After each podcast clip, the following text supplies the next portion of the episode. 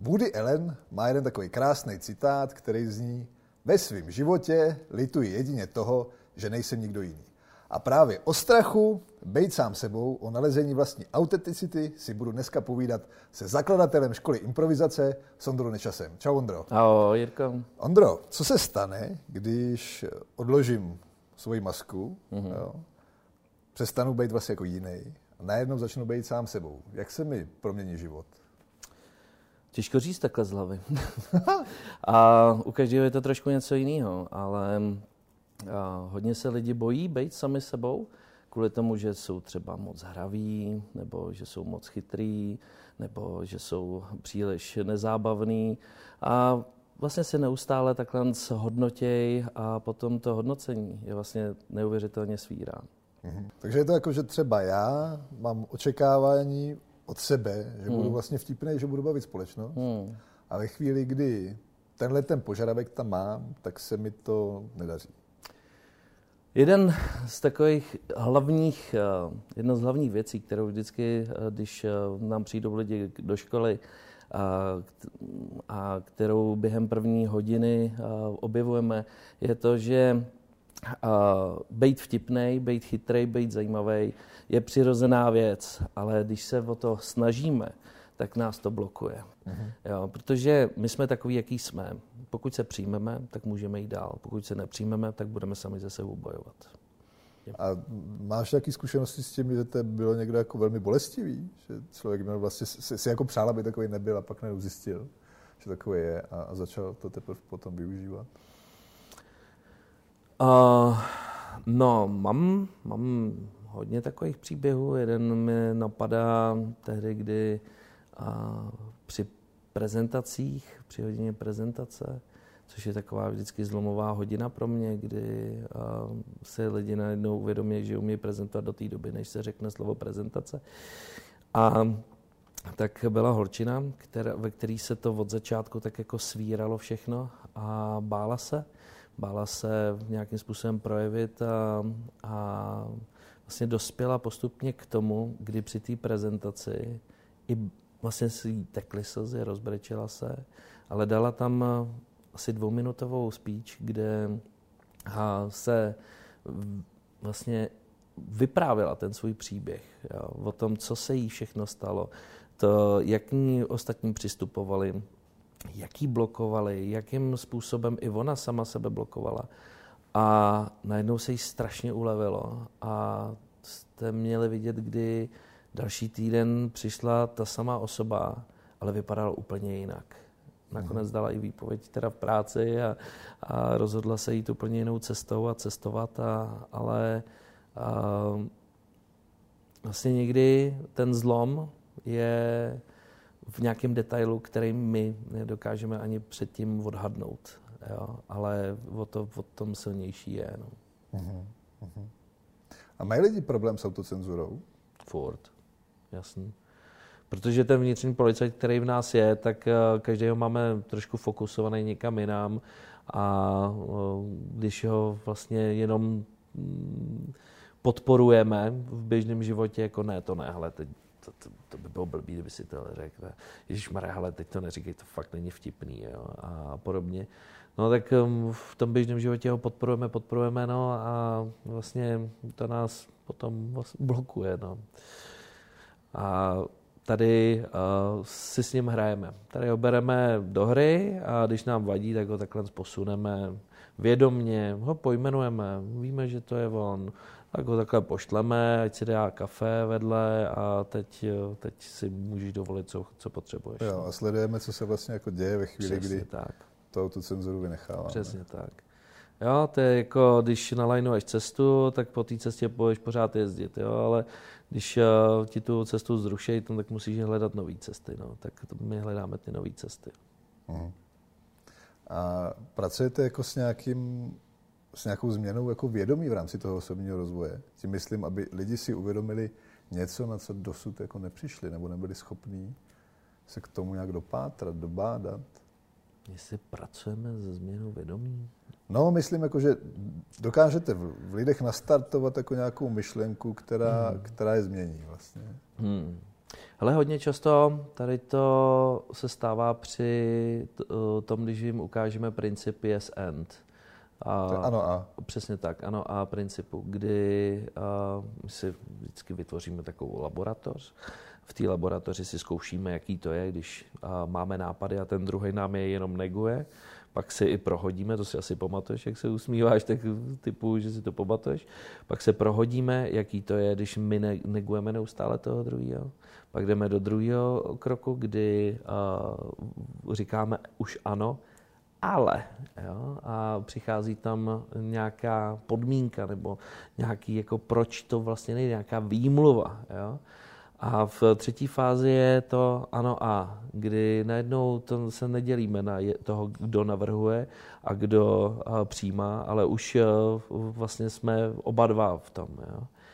A tady to, když si člověk uvědomí, tak najednou zjistí, a každý si tam uvědomuje trošičku jako jiný věci, jo, ale hodně často je to to, že aha, já vlastně dost často říkám někomu ne, Jo? Nebo aha, já jsem se našel v tom, že uh, vlastně se hodně často vymlouvám, že něco nejde a nehledám cesty, ale hledám důvody. Jo? A uh, pak si třeba týden uh, dají, že budou yes endovat, to znamená přijímat ty nabídky, které... Ve vlastním životě? Ve vlastním životě, přichá, kterým přicházejí.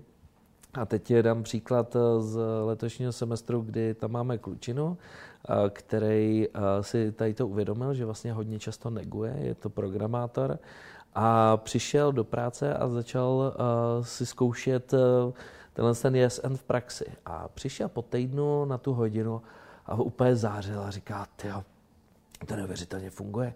Já s kolegou, s kterým jsem si myslel, že jako se s ním a nikdy na něčem nedomluvím, tak najednou jsme spolu začali tvořit a začali jsme být i kámoši. Jo.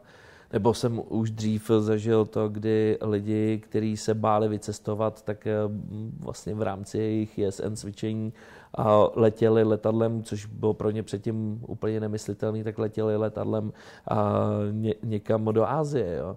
A no, ty nabídky přicházejí každému každý den. Jo? A jsou buď to menší, anebo větší. A je dobrý si prostě začít s těma malejma zase, ale nebát se i těch velkých. Mm. Že tam vždycky na začátku musí být jako nějaký výstup z komfortní zóny. Určitě. Já, mm, my tomu neříkáme úplně výstup z komfortní zóny, já tomu říkám eh, vždycky uh, rozšířit si svůj komfortní zónu. Nesmí se dostat úplně někam mimo, protože pak se jenom bojí a v tom, když se bojíš, tak se nic nenaučíš, tak máš jenom strach, aby si přežil. a máš eh, na tohle, jako teď, když budu sedět doma jo, a cítím, že prostě zítra to chci jako změnit, nebo je mi blbě a chci to jako zkusit, jak si můžu rozšířit svoji komfortní zónu, jako tím, že, já nevím, prostě začnu nahlas zpívat písničku jako v tramvaji. Je, je něco vlastně, čím já se dokážu jako nějak rychle obohatit třeba? Ta komfortní zónu a záleží zase, kam člověk až chce zajít, ale uh, může začít úplně jednoduše tím, že zkusí oslovit někoho, koho dlouho uh, oslovit uh, nedokázal a že se prostě kousne a půjde tam. To je třeba úplně jednoduchý, jednoduchá věc. Nebo zkusí gibberish, to je, nád, to je nádherná věc, svojština neboli vlastní jazyk.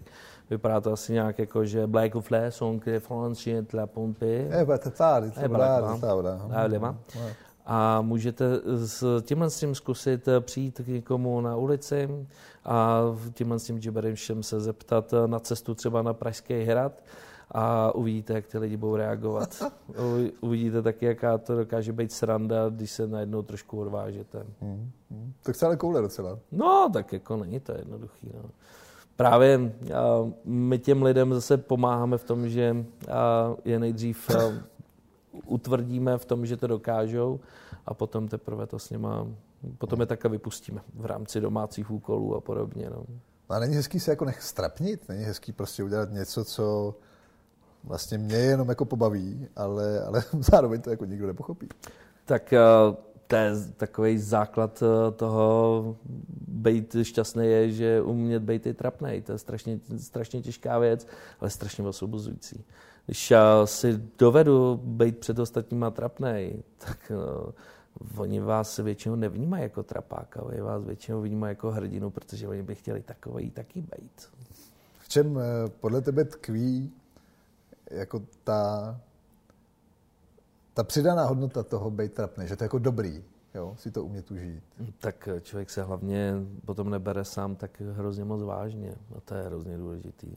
Už i o tom, jak jsme se bavili předtím, a s tím egem a, a ze vším je to spojený. A vlastně teď si vzpomínám na takový krásný cvičení, kdy máš pět minut před ostatníma. To teda jako v prváku neděláme, ale, ale už jsme to dělali s pokročilejšíma. A kdy máš pět minut na to, aby si opravdu bavil svý publikum. Jo? A, a tam vlastně se dá taky v to bojovat a možná si tohle to zažil To sám. jsem zažil, to jsem zažil. Z, No. zažil a vlastně ne, o nejhorší improvizaci, jo, soutěž o nejhorší improvizaci, kdy najednou koukáš po tom, aby si byl co nejtrapnější a ty vidíš najednou, jak to ty lidi neuvěřitelně baví. A je to hrozně osobozující, jak eh, si člověk uvědomí, že je těžký být trapnej, tak je vlastně možná být jednoduchý, jednodušší být normální. Aha. No pro mě tam byl důležitý moment, kdy jsem musel zapomenout na to, že na mě někdo kouká. Mm. Jo? A vlastně být jenom jako se sebou a dělat věci, které jsem v tu chvíli cítil a nesoustředit se na to, jak to lidi vnímají kolem. Mm. A, a pak to bylo skvělý. Pak to bylo fantastický. Když, jak jsi, ty jsi to i řekl, v podstatě, když se člověk přijme sám, tak, eh, nebo když baví sám sebe, tak potom ho přijme i to publikum, eh, nebo se baví i to publikum. No. A, a co si ty si vlastně o to myslíš, jako o divnosti, jako takový, jestli je dobrý, když ji člověk má? A já si myslím, že každý člověk je divný. A, pokud se to snaží schovávat, tak to potom není ta autenticita.